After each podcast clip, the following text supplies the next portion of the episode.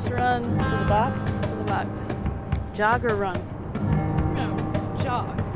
Jog. Ready?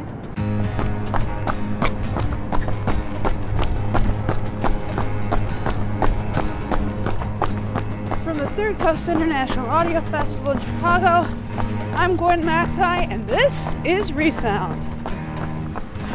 It's cold, isn't it? Yes, let's go. Go inside. Back inside. Whew. I don't know. I might have to do that one again. Resound is a remix of music, documentaries, found sound, sound bites, and little audible treats we find all over the world. We listen to everything we can get our ears on the airwaves, the web, audio festivals far afield, and then bring you the best of what we hear each week on Resound. And when he says set, I just breathe all the air in. I take a deep inhale. Taking one last look at my competitors in the lane. Now I'm focused. Just thinking drive and go, drive and go. Obviously, I'm not a runner. In fact, I hate running, but I love watching runners. And who wouldn't? Animals, people, runners are just so efficient and beautiful and graceful. Just thinking drive and go, drive and go. I like to imagine that when I'm watching a 440 yard race, for instance, I somehow transfer my spirit into the runner's stride. And then I'm literally on their heels, feeling the breeze, the motion, the pure and unadulterated freedom.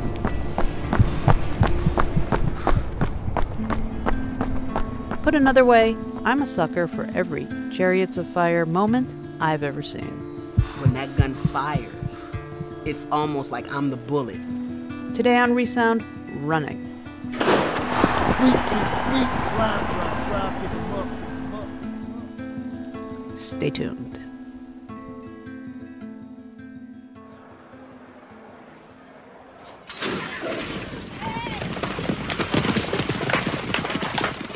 Nothing runs like a horse. Some animals might run faster, but none run more beautifully. In your imagination, you can see the slow motion images of the rippling muscles, the pounding hooves, the sunshine reflecting on their gleaming coats. Well, I knew one horse who looked like every cliche, but ran like no other, and she ran straight into my heart. She was only three, and I was only 14. When you're 14, your brain is a window, wide open, letting the tornado of your life blow right through. And amongst all the swirling input, there are certain things that come in and never leave. It's June 1973. This was the number one hit song.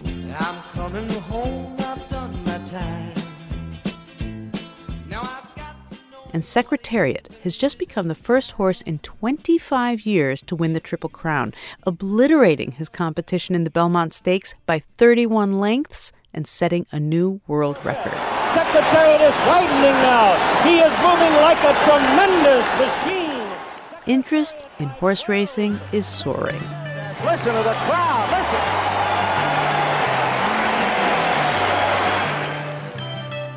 Women's Lib is in full swing. I am woman, hear me roar. Ms. Magazine is just one year old. The Equal Rights Amendment has been ratified in 30 states, but still is a very contentious issue. And in September of 73, a loudmouth former tennis champion named Bobby Riggs becomes the male chauvinist pig that everyone loves to hate. The male is king, the male is supreme. I've said it over and over again. I still feel that way. Girls play a nice game of tennis for girls. Riggs had to eat his own words when tennis great Billie Jean King beat him in a match dubbed the Battle of the Sexes at the Houston Astrodome in front of 30,000 people watched on television by 50 million more. She beat him in three straight sets. Though it was a media circus with a lot of over the top bluster, he rode into the Astrodome on a rickshaw pulled by four scantily clad models, and she came on a Cleopatra era litter carried by muscular men dressed as slaves. It captured the attention of the country, tennis fan or no. King's victory changed not only the face of women's tennis, but by all accounts moved the women's liberation movement forward immeasurably.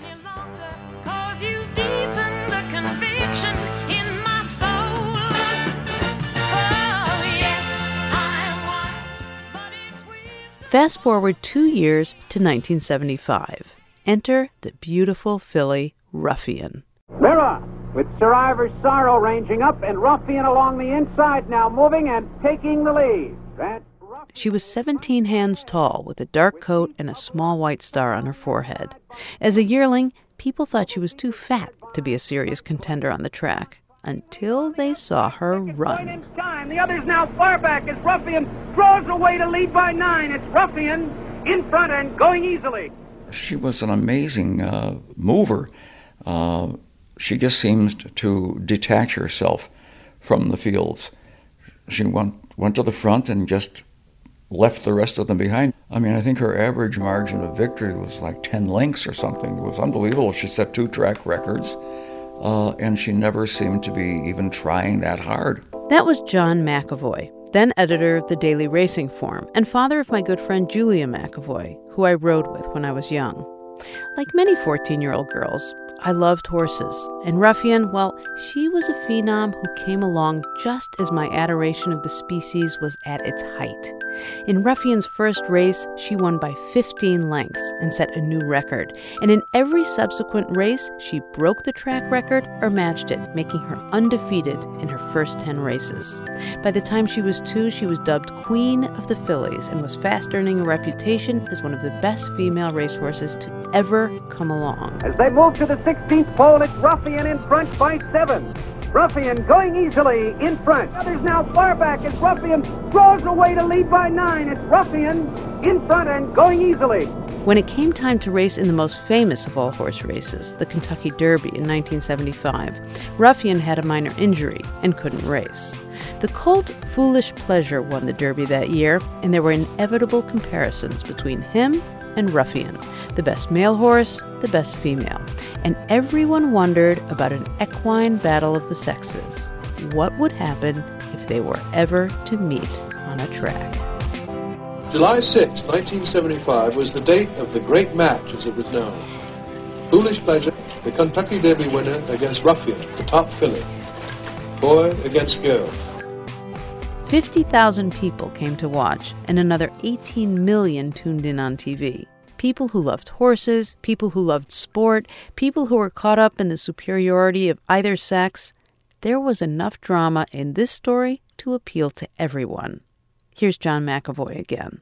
Foolish Pleasure was trained by a man named Leroy Jolly, a very good trainer. And uh, his father was Moody Jolly, an old Kentucky hard boot. And as you know, this was during the feminism era, and Moody Jolly was an old cracker. And uh, he said before the race, We're going to beat this bitch, which was pretty astonishing to most of us who had heard that. Now remember, there were only three major networks back then, maybe five or six channels on the TV that actually worked. A big event then was a really, really big event. Everyone talked about it, watched it, then talked about it some more. I think that Ruffian's going to win because she's the better horse. Well, I pick Foolish Pleasure just because he's a male. Ruffian because she's a female.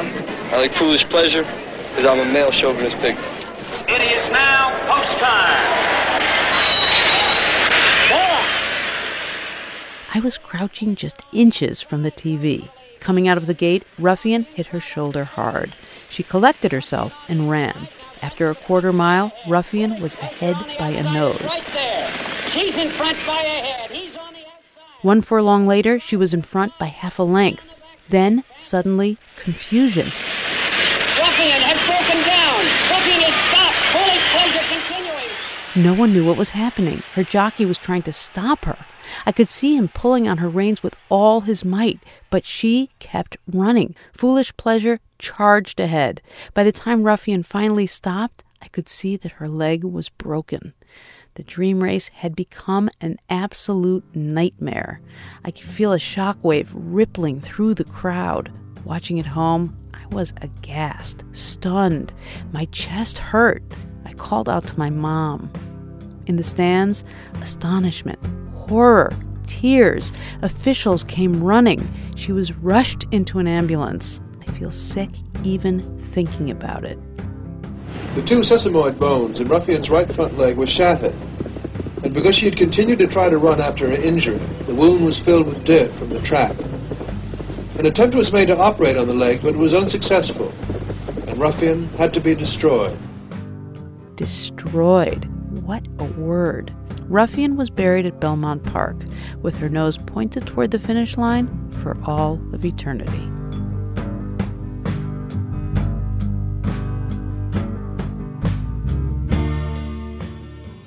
Racing changed that day. Safety was called into question, procedures improved upon. Everyone watching the race experienced a shared heartbreak, shared guilt, and shared misery. Until then, at 14, I'd never stopped to think about how things can go wrong, especially when the stakes are so amped up. Now, as an adult, I think about it all the time. The whole country was caught up in the battle of the sexes. We'd already had one in the famous tennis match between Billie Jean King and Bobby Riggs in 73. Then we demanded another one on the racetrack. And there, the beautiful, undefeated ruffian paid for our follies with her life. Did we do this to her? Were we all to blame? I didn't watch many horse races after that. The whole sport just seemed tainted. But the horses, you can never stop loving the horses. Oh, ruffian, what a beauty you were! What talent you showed us! What hearts you captured! Mine was one, and I never, ever forgot you. I am woman, hear me roar, in numbers too big to ignore. And I know too much to go back and pretend. Cause I've heard it all before, and I've been down there on the floor. No one's ever gonna. That was Ruffian, written by me, Gwen Macsai, and produced by Katie Mingle. Became kind of an obsession. I just couldn't really get it out of my head. The story to me was about pursuit, pursuit of something that may not be obtainable, but just the idea of pursuit itself.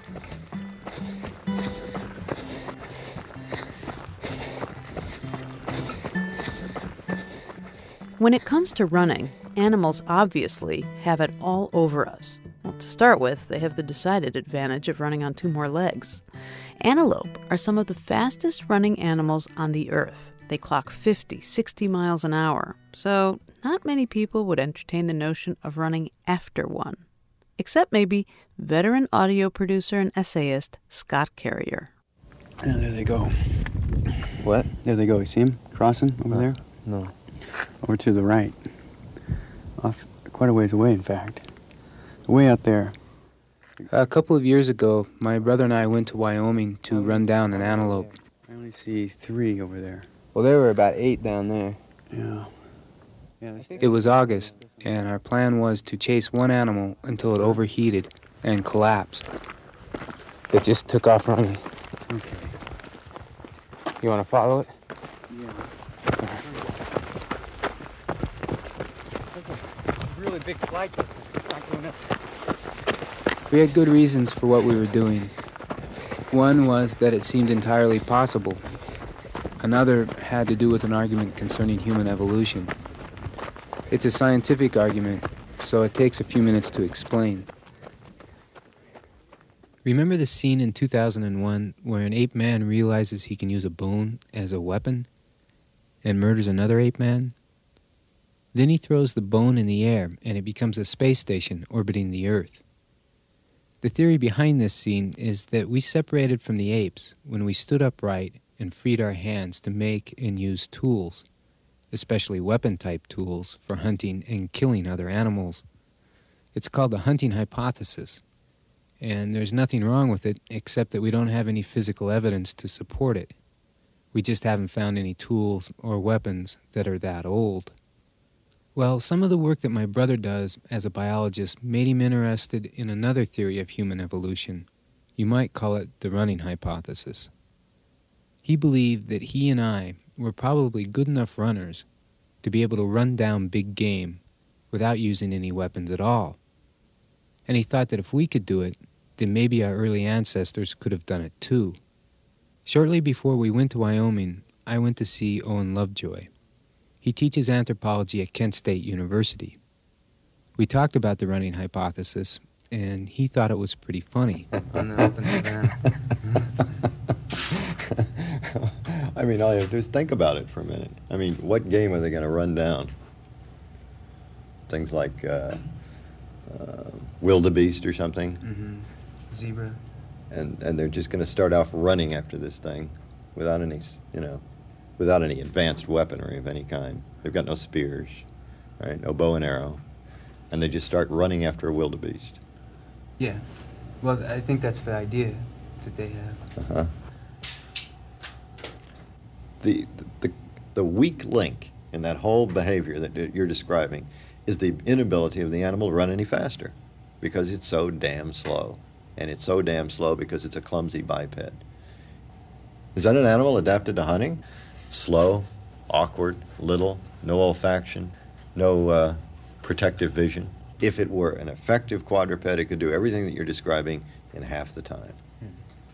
I mean, imagine a bunch of Paiute Indians that could run as rapidly and as successfully as a German Shepherd dog.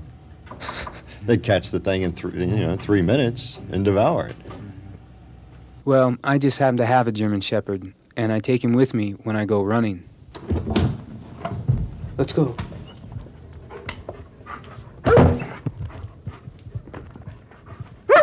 And Lovejoy's right. He's a better runner than I am. In fact, most of the time, he'd rather have me take my bicycle. So there's no question about me being slower. But as far as being clumsy, Lovejoy calls bipedalism clumsy because of reasons that have to do with biomechanics. Running bipedally takes twice as much energy as running quadrupedally. That is, when my dog and I run, he uses half the energy that I do. So Lovejoy and many other anthropologists think it's crazy to assume that the survival strategy of the early hominids involved running after quadrupeds. They've just got us beat, both in terms of speed and efficiency. But the thing is, if my dog and I go running in the summer, in the middle of the day, when temperatures hit 85 to 100 or more degrees, it's a whole different ball game. He'll come with me and run for a while, but then he walks and lags behind, and sometimes he just goes home. So if I'm an awkward and clumsy biped, why can I outrun my dog? Well, it's because he overheats. The main way that he and most other quadrupeds cool themselves when they run is by breathing. The air coming in and going out of their mouth evaporates water off their tongues. And we do this too, but we do it all over our body by sweating. And then we get a nice flow of air directly over our skin because we don't have a fur coat. So we can't run as fast as a quadruped, but we can run farther, especially in high heat. And when you remember that we're using twice the energy, this seems like a very strange biological paradox. And it was this paradox, combined with the argument about not being able to hunt without tools, that made my brother and I decide it was time to try to run down an antelope.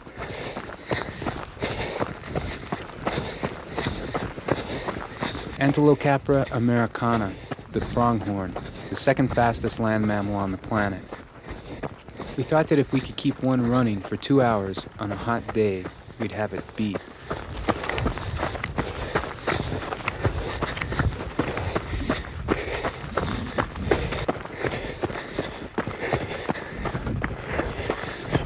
What, what happened? I, they, Didn't. They didn't give me a chance. I, uh, I was able to follow follow them for about 30 minutes, but the problem was I wasn't sure if I was following the same ones I started following because I started out following four: buck, two uh, does, and, and and a younger one, Huh. and. Uh, they ran into after about 10 minutes they ran into a group of about five more antelope went over a hill and then on the other side of the hill they broke into two groups again and so i think i ended up following the same four but i couldn't be sure. And i followed them for another 15 minutes and then they ran into a much larger group ran for a ways and uh, followed that larger group for a while and then that group broke into at least two more groups. And at that point i just sort of gave up and quit quit following them because i was i didn't know you know which which individuals i, I was chasing. Huh. and then I got confused on the roads. I mean, where's the road we were on? It's down here? Yeah. Okay, what happened was I came out on this road. way over there Yeah. somewhere, and um, and I got lost. I mean, I I didn't know where really where I was. I felt like that road. I was walking along that road for about 15 minutes. I felt like that was the wrong direction, but uh, so we started over there. Yeah. Well, they ran a circle then. Um, I mean, because we went off. I don't remember crossing this road, but I must have originally early This on. this one? Yeah. Uh-huh. Uh, they ran in a circle. They came back. Um, well, strike one. Huh. So What do you What do you think we should do? I think we should go look for some more. Not not keep doing these. Well, I don't know where they are. I, I think the main group went off in that direction. They may have circled back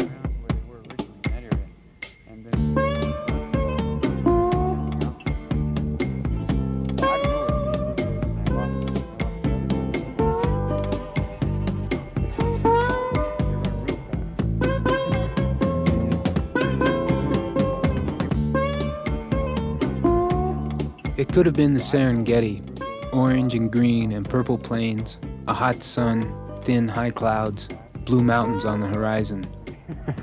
they just zoomed, and they weren't stopping. It could have been the Serengeti, but we were no primitive hunters. We quickly realized we knew nothing about the animal we were chasing or the land we were running on. That's right. And then you saw We ran after several herds that first day without much success.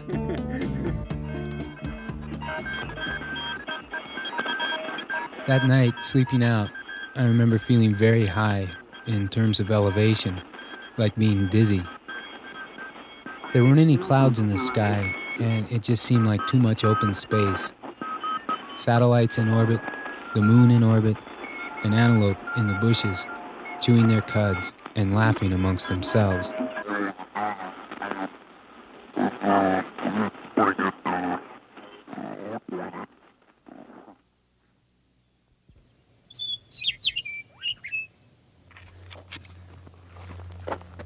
The next morning, we ate a breakfast of chocolate chip cookies and orange juice and walked around waiting for the air to heat up. What is it? It's a white-tailed jackrabbit. We found dead animals, bare bones, like a- an abandoned house. You think someone used to live here?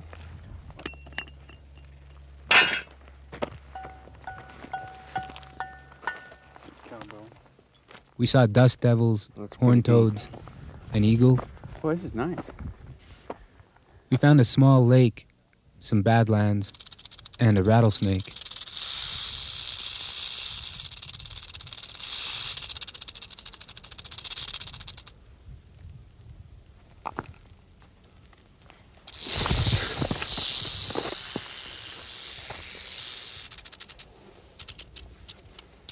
Wow. It never did get very hot that day, but in the afternoon we had a good long chase after a female and two males. They ran in circles around an area of about 10 square miles.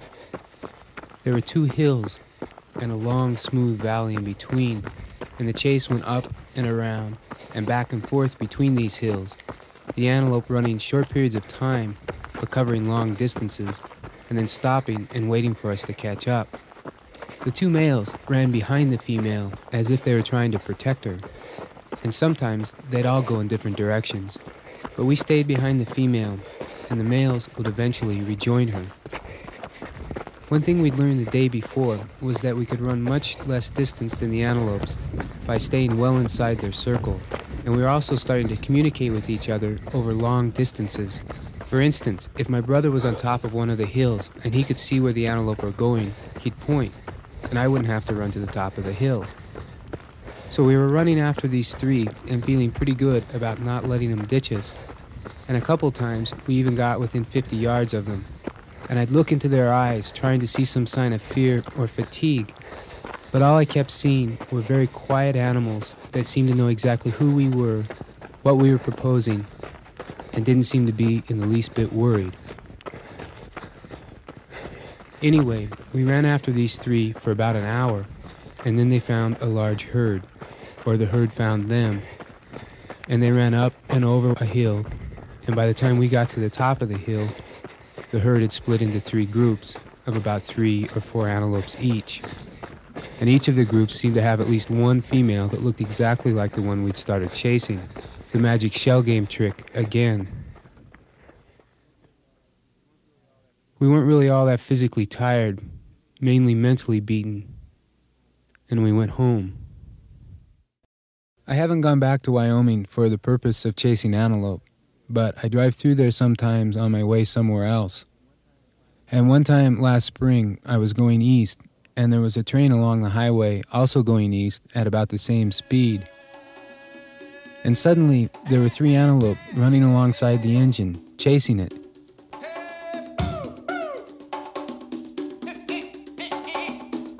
It was incredible. It was even more incredible to see the three of them simultaneously speed up, pull out in front of the engine, and fly across the tracks. I pulled over and waited for the train to go by, and there they were, three young males, looking back at me with those same black eyes and hardly breathing at all.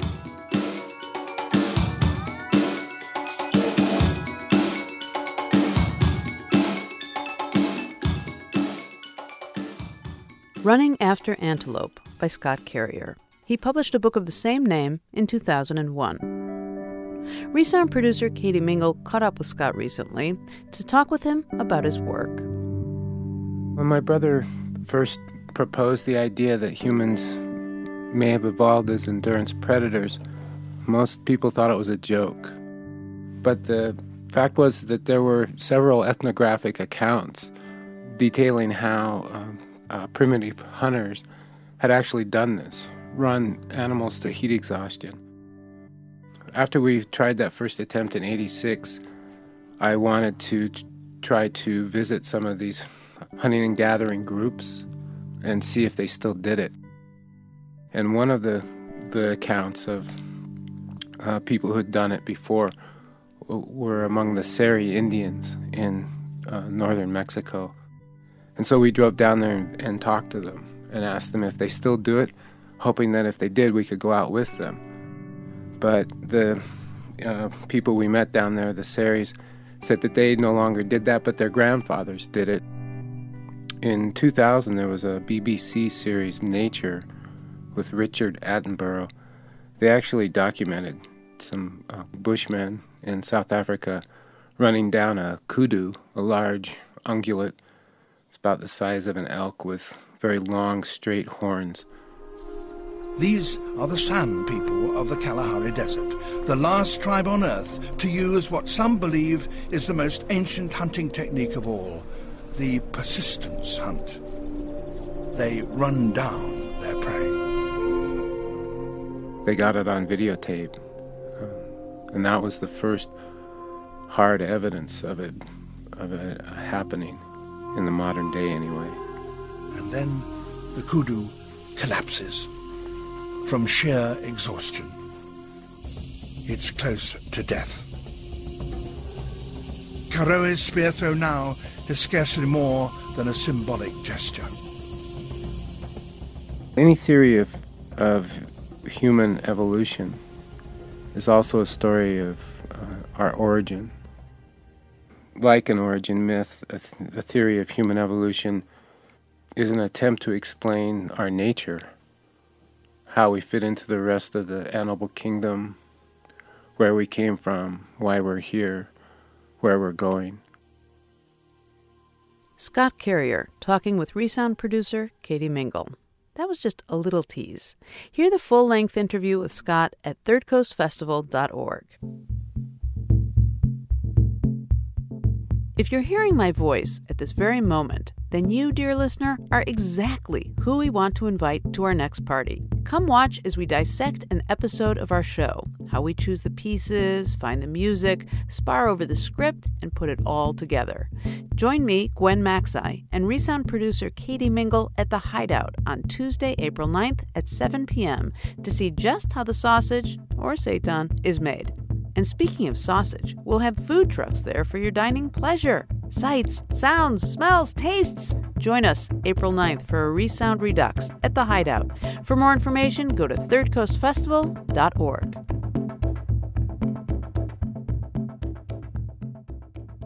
Is there any moment more filled with anticipation than the split second before the starter's gun goes off? The runners in their lanes, the swimmers on their blocks, the horses in their gates, poised to explode every cell at the ready. The National Track and Field Hall of Fame in New York City commissioned audio producer Ben Rubin to explore the minds of runners as they prepare to race.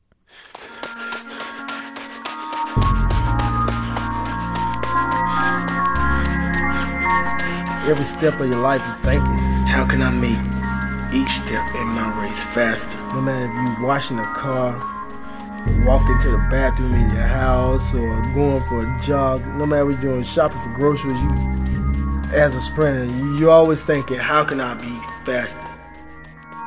I'm a high jumper. That's my thing. It's interesting when I visualize the night before a meet. I always visualize in the third person, and I'm outside of my body, and I can see myself completing a jump from different angles, sometimes from behind, sometimes from the side. But when I'm actually in a competition, I visualize inside my body.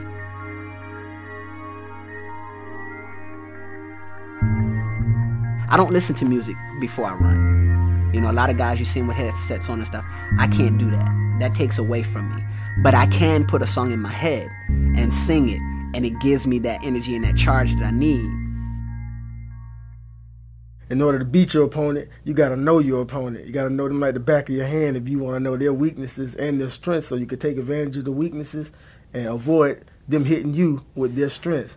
So I watch him while I'm warming up. He can run from the front, he can run from the back, he can run from the middle. Get to the call room, put our bags down. Everybody take your warm ups off, get your hip numbers on, all right? Jumping up and down. Come on, muscles, let's get fine, let's get fine. We got a job to do, got a job to do. Get out there, walk us to the track. We're walking, and then again, I'm walking behind everybody. I want to see everybody walk in front of me as we go to the track. So we walking, walking. You hear the spice on the concrete as we walk. We going around, keep these spikes and warming them up like it drags the burning out. They ain't doing nothing but getting warm. They're ready to grip this track. That's what's happening. So I watch them while I'm warming up. Watch them, see them doing the drill. Okay, okay, okay. You seem like you got a little pep in his step today. Yeah, yeah, yeah, yeah. He coming out the hole a little fast over there. Just get me psyched up. Cause if you see them coming out fast, you got, okay, I gotta get ready. They bring the pain. They bring the pain. I'm gonna get ready too. Before I start the race, uh, the nervousness is making my heart beat fast and it's making me want to breathe fast, so I have to slow down my breathing. I definitely have a nervousness right before uh, you know the gun goes off. You're sitting there on, just on edge and you're almost at the point of shaking because uh, you've got all that adrenaline going. I'm the type of person that gets anxious because I get ready to run, but then when it's time to run, I'm not actually, I don't want to run no more when it's actually time. Man, I don't feel like running. That's why I used to go out fast, like too fast and you know end up dying. So anytime I get nervous or anxious, I analyze why I got nervous. So why am I anxious? Then once I actually realize why I'm anxious, it goes away. The flight check is when when you get on the track, first thing you do is go through your flight check. And your flight check is making sure all the muscles and everything is firing or you don't feel any pain or nothing hurts or everything is on right. You check your shoes, from the shoes to your socks to your calves and your, your shins. How do I feel? Everything checks out. You go to your knees. How do they feel? I feel like I drank enough water before? You check your hamstrings, your quads. Does anything hurt? You do a couple of stretches or whatever is necessary. Do my legs feel like they're ready to run? You make sure your back is loose, your hands, you crack your knuckles, you adjust your neck, you adjust your back. Is there anything that really feels a little out of sync? See, because you don't want to be out of sync when you run, you know? By this time, I've shed my warm ups. There's something really nervous in me about taking my warm ups off. It's almost like that's the worst part is pulling the sweats over your spikes because I'm always afraid that they're going to get hung up or I'm not going to get them off in time. So it just really serves to give me a little extra boost of adrenaline. If you feel a nail, you know, a, a hangnail on your toe, you go almost to a panic state. I now, oh my God, I got a hangnail. It's just crazy because you become ultra sensitive to everything. But then you turn around and calm all of it down because then you have to be one with yourself.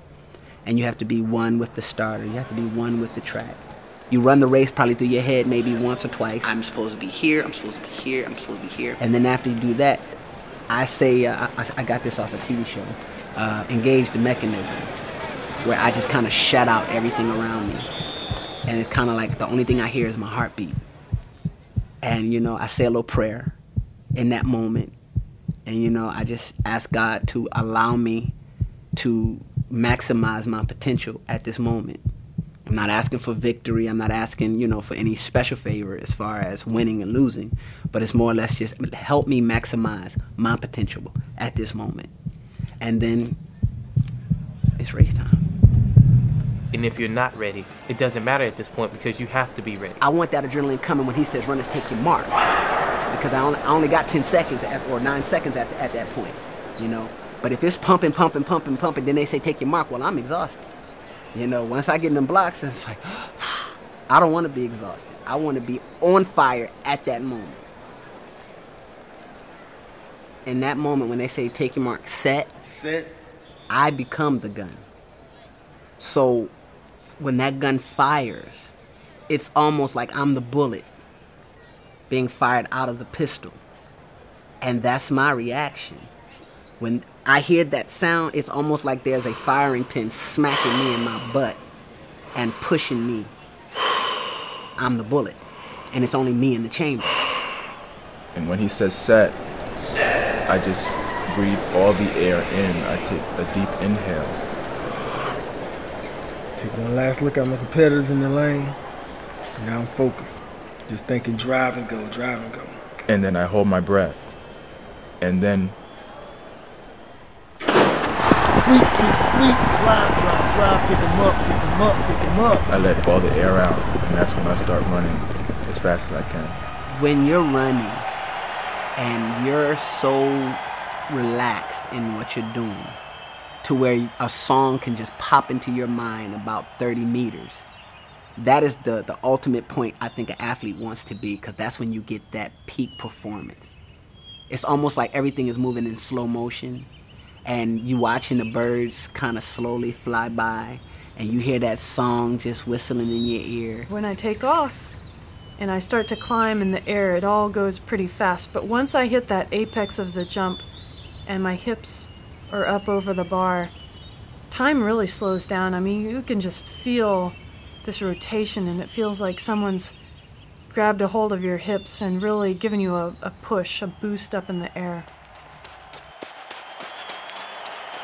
Come off the turn, I'm in the front, I'm in the front. You know they coming for me, they just stopping me like cheat on everything. I'm in the front. So I'm just thinking, just get away, just get away, just get away. Turn on the afterburn. Hold on, hold on. Just stretch it out, start going. Get to the top of the curve, turn on the afterburn. Hold on, hold on. 50 meters left in the race. Go. High step, high step. Kobe Miller come up. I hear a step. Powering down, powering down like a train. See him come up beside me at the peripheral. You gotta hold on. This is always happening. They're trying to get you at the end, but you can fight them off, you can fight them off. At the end, it's just compete, compete, compete, and then lean at the tape. Go ahead, reach and go, reach and go, reach and go. Pump them arms, pump them arms, baby, pump them arms. Get across the line, just smile at it, smile at it. And we get down to the tape. Boom! Got him by like a half of a step. But that's that's kind of stuff I live for. Though. I live for those intense moments like that right there.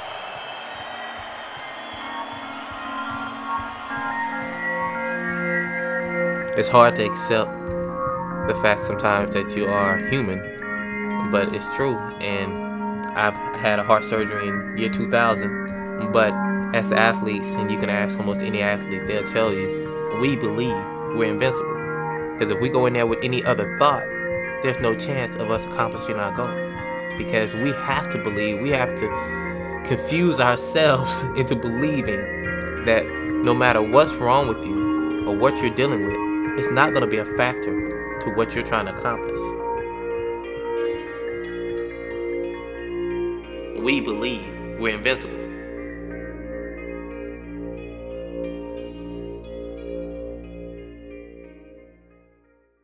We Believe We Are Invincible by Ben Rubin, celebrating the discipline of the sprinter. When it comes to the opposite end of the runner's spectrum, the long distance marathon, that's a horse of a different color. One of the most remarkable marathon finishes in recent history was recorded in 2009 in Boston. There, Kenyan runner Selina Kosgei had her sights on the finish line, having traveled halfway around the world just to be there. She grew up in the highlands of western Kenya in a hut with no electricity and no plumbing. As a kid, Selina used to run 10 kilometers to school, barefoot, just for the fun of it. Her passion is now her profession, and it's been a long, hard slog. I think the best way to introduce you to Selina Kosgei is to play you a condensed version of the last quarter mile of the 2009 Boston Marathon. Kara Amazing. D-Ray- The big story was Kara Goucher from Oregon. The last time an American won Boston was 1985. Goucher entered the stretch drive shoulder to shoulder with last year's winner, an Ethiopian named Dire Tune. Everyone was focused on those two. Dire Tune looking brilliant at this point, our defending champion from Ethiopia in the front. But Kara's coming back. Kara's coming back. But chugging away a step or two behind was a dark, thin woman who just refused to go away. Here comes oh Kosgei. Now it's Kosgei and Selina Kosgei, the winner of the Boston oh, Marathon. and Tune's gone. Tune collapses at the finish. The closest finish in women's Boston Marathon history. In a race that took more than two and a half hours, the margin of victory was less than a second. A few weeks later, I traveled to western Kenya to meet Selina Kosgei. That's the way you pronounce it. It turns out she's made a career of coming from behind. For years, she raced internationally as a sprinter. When she started slowing down, she switched to the 10,000 meters, but she struggled. So in her late 20s, she tried the marathon for the first time. Now she's 32. This was her first really big win. So, you know the image of uh, there's a rainbow and there's a pot of gold at the end of the rainbow? Yeah. Well, you found the pot of gold at the end of the rainbow. That must change your life. Yeah, it changed. It was one second, but it changed my life. I feel like I am I'm somebody else, different. Different and not so different. We are going to a place where when it is raining, we normally train there. The worst thing a runner can do is break routine, so an hour after I got there, we went for a run. I mean, Selena went for a run. I rode alongside her in the car and asked questions. I mean, do you get up in the morning saying, I can't wait to go out for my run today, or is it something you have to do? It's something you have to do because it is a job. You have to do it every day. Actually, she trains three times a day, three days a week, and twice the other four days. Sometimes long runs, sometimes weight training, sometimes speed work, all for just two marathons a year. That's as many as her body can handle. Do you love this, or Yeah, I love this. when you train, are you in pain? Yeah, of course. You have to be in pain. No pain, no gain, they say. Yeah, yeah, no pain, no gain. it's normal. Here it's normal. This part of Kenya is thick with runners, Olympic medalists, world record holders. You can see them on the red dirt roads, running together in packs. now, start kilometer. The climate here is perfect for running, and so is the altitude, about 8,000 feet. And there are training camps now, some owned by foreigners, where runners can focus on getting better.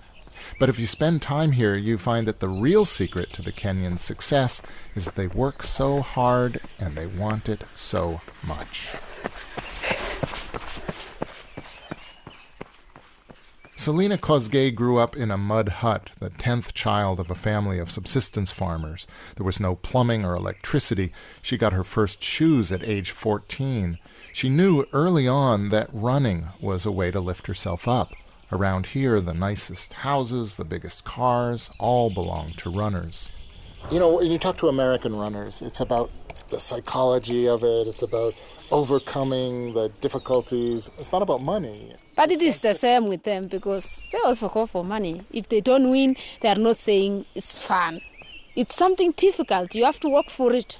Running a marathon is not running for fun. You have to be running for money. You or I have to pay to enter a marathon.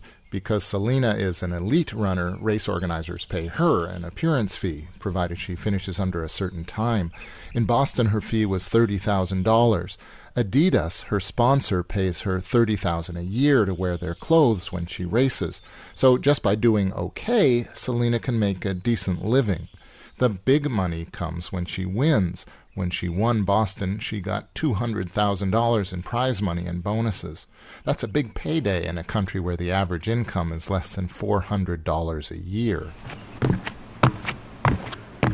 But Selena knows it won't last forever. She figures she's got three or four more years of running left, so she's careful about her spending.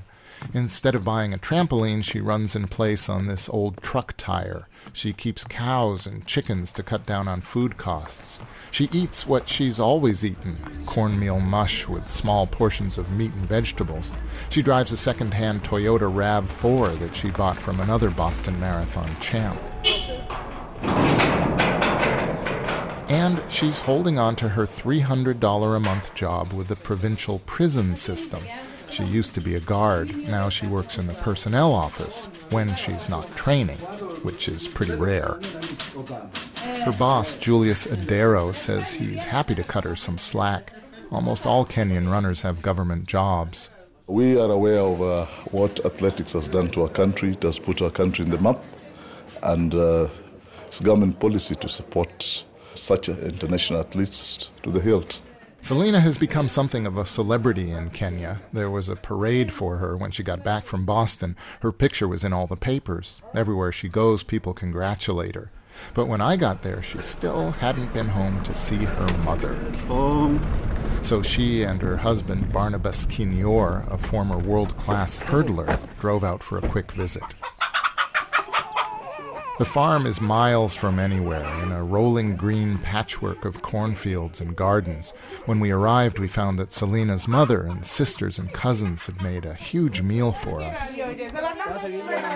Selena paid for this house about 10 years ago. It's made of rough wooden boards with a tin roof. She's offered to build a better one, but her mom says she's fine with what she's got. She's just happy Selena's doing well. When we finished eating, the whole extended family gathered in the dirt yard to sing us a song of welcome.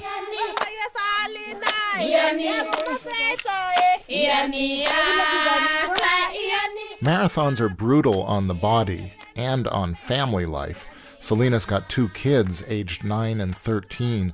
They live three hours from where she trains. So does her husband. She hardly sees them. When she quits, she says she might just go back to her job at the prison.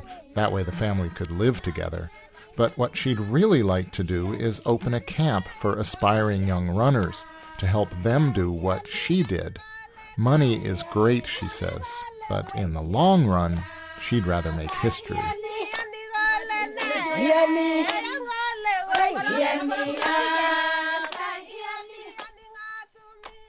That was Runner by Jonathan Miller for the Working Series, produced by Homelands Productions. This is simply poetry in motion. How do you describe perfection? Why try? Let's just watch her run.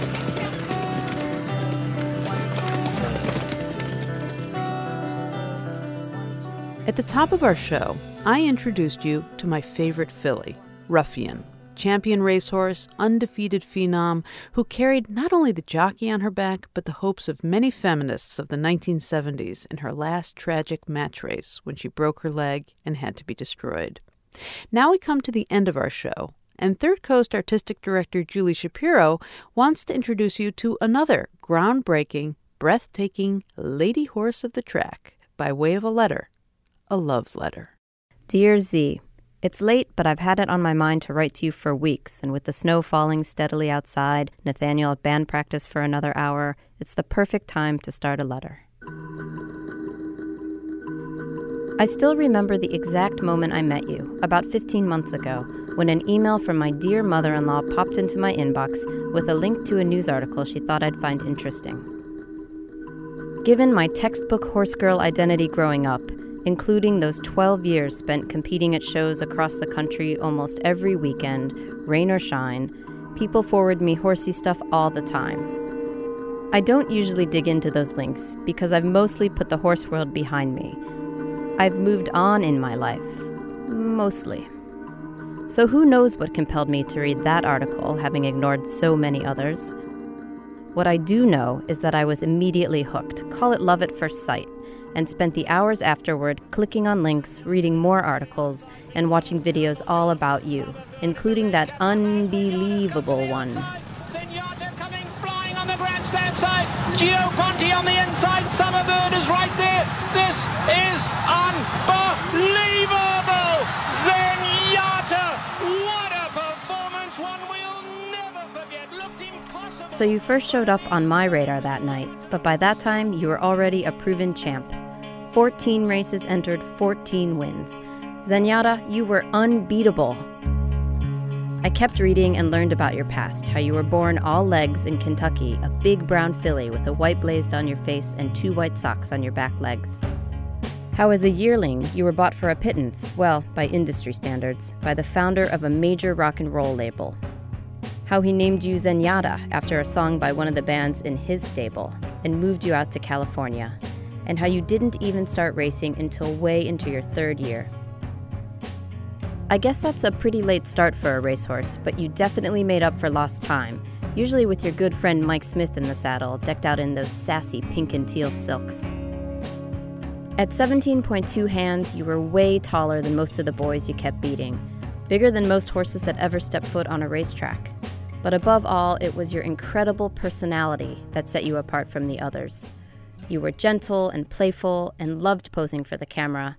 And then there was that dancing thing you did on your way to the starting gate every single time. Zenyatta, look what she's doing with her front right there, Randy. This is patented Zenyatta, and we'll talk about this a little later on, these dance moves that she goes through. Plus, you had that funny habit of breaking out of the gate last in every race. Zenyatta, a little slow to get going. And the bad start has Zenyatta at the back of the pack. Zenyatta is dead last. Zenyatta's dead last early. And staying back there until it seemed simply not possible for you to get to the finish line first. Zenyatta is still last. Got to be a good 12 off this lead. Except that you always managed to get there first.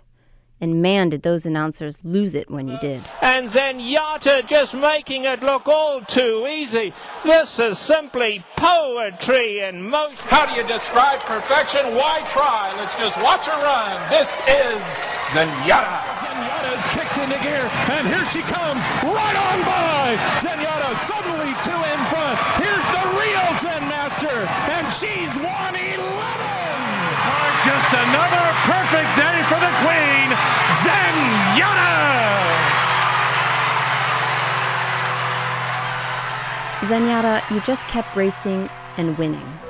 I know because I started following your every move, your every race, your every Facebook post, along with your legions of fans around the world. So I remember when you got voted the second best female athlete of 2009 by the Associated Press, runner up to Serena Williams. Not bad. And when that video of you drinking a Guinness out of a Tupperware container was making the rounds. Zenyatta enjoying her Guinness this morning after a nice little gallop. In March 2010, you won your 15th race, and a few months later, your 16th. And then in June, I watched your 17th race from a hotel in Dublin. It was a balmy afternoon in California where you were running, and a cold and rainy early morning in Ireland where I was glued to my laptop. And I pretty much screamed at the top of my lungs along with the announcer as you zoomed up from last place to win the race.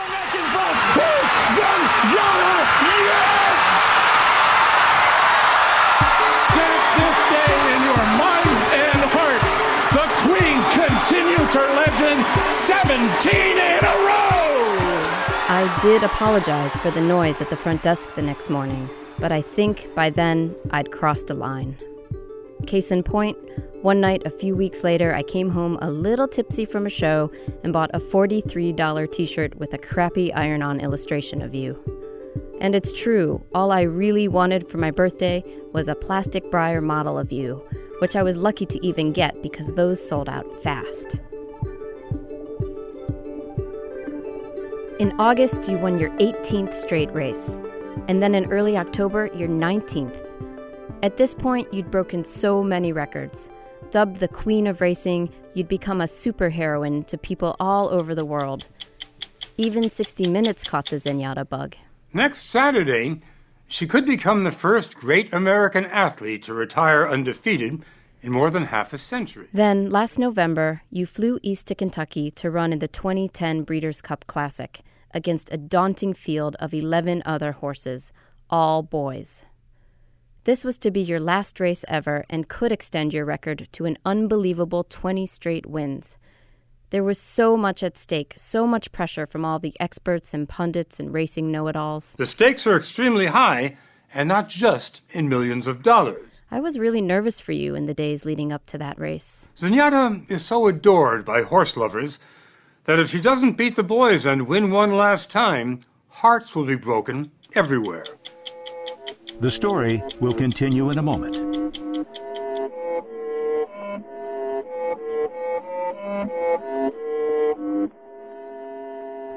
I wanted to watch the Breeders' Cup in real time, but found myself at a good friend's wedding in downtown Chicago right at post time. The roar from the Churchill Downs crowd as the field is sent on their way, and Zenyatta is dead last. Zenyatta I tried my best to pay attention to the ceremony, but was all too aware that you were galloping as fast as you could right around the time the children's choir was shouting its way through Bicycle Built for Two, with the bride's name switched in for Daisy.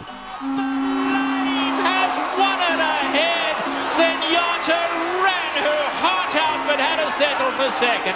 Fly Down was third, and Lookin At Lucky finished fourth. Well, there we have it. Ahead will separate. After the ceremony, while hors d'oeuvres were passed and champagne was poured, I checked my phone, discreetly, of course. And this was how I discovered that you'd lost, as they say, by a nose to blame. Everyone said you ran like a champion, but I actually could not bring myself to watch that race until I sat down to write this letter. Even two and a half months later, knowing the outcome, it still made me cry.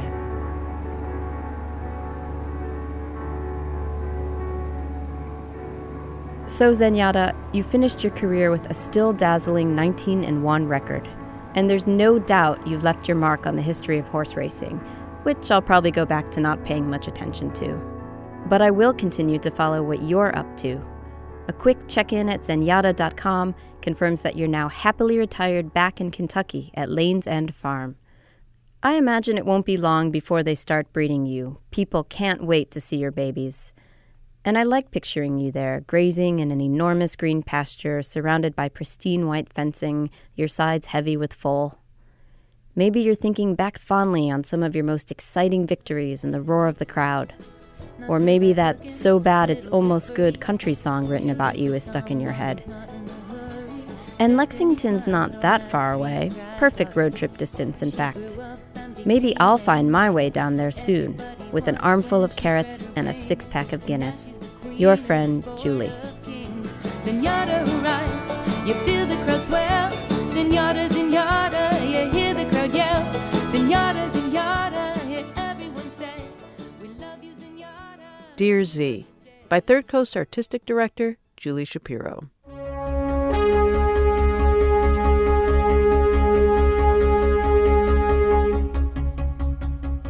Re:sound is a production of the Third Coast International Audio Festival in Chicago. I'm Gwen Macsai. The program is produced by Katie Mingle and curated by Johanna Zorn and Julie Shapiro of the Third Coast Festival. Support for Re:sound comes from Emma, a web based email marketing and communications service helping businesses and nonprofits manage their email campaigns and online surveys in style. More at myemma.com. Support also comes from Frank Lloyd Wright's Unity Temple Restoration Foundation, presenting Roman Mars of 99% Invisible Thursday, April 18th at Unity Temple in Oak Park. For details, visit utrf.org. The Third Coast International Audio Festival is a nonprofit arts organization made possible with lead funding from the Richard H. Driehaus Foundation and the John D. and Catherine T. MacArthur Foundation. Additional support is provided by the Agudino Foundation and the Menaki Foundation. The Third Coast International Audio Festival is supported in part by a grant from the Illinois Arts Council, a state agency. Special thanks to our many individual contributors from Chicago and around the world. Re:sound returns next week with more radio that you can't hear anywhere else unless you live everywhere else.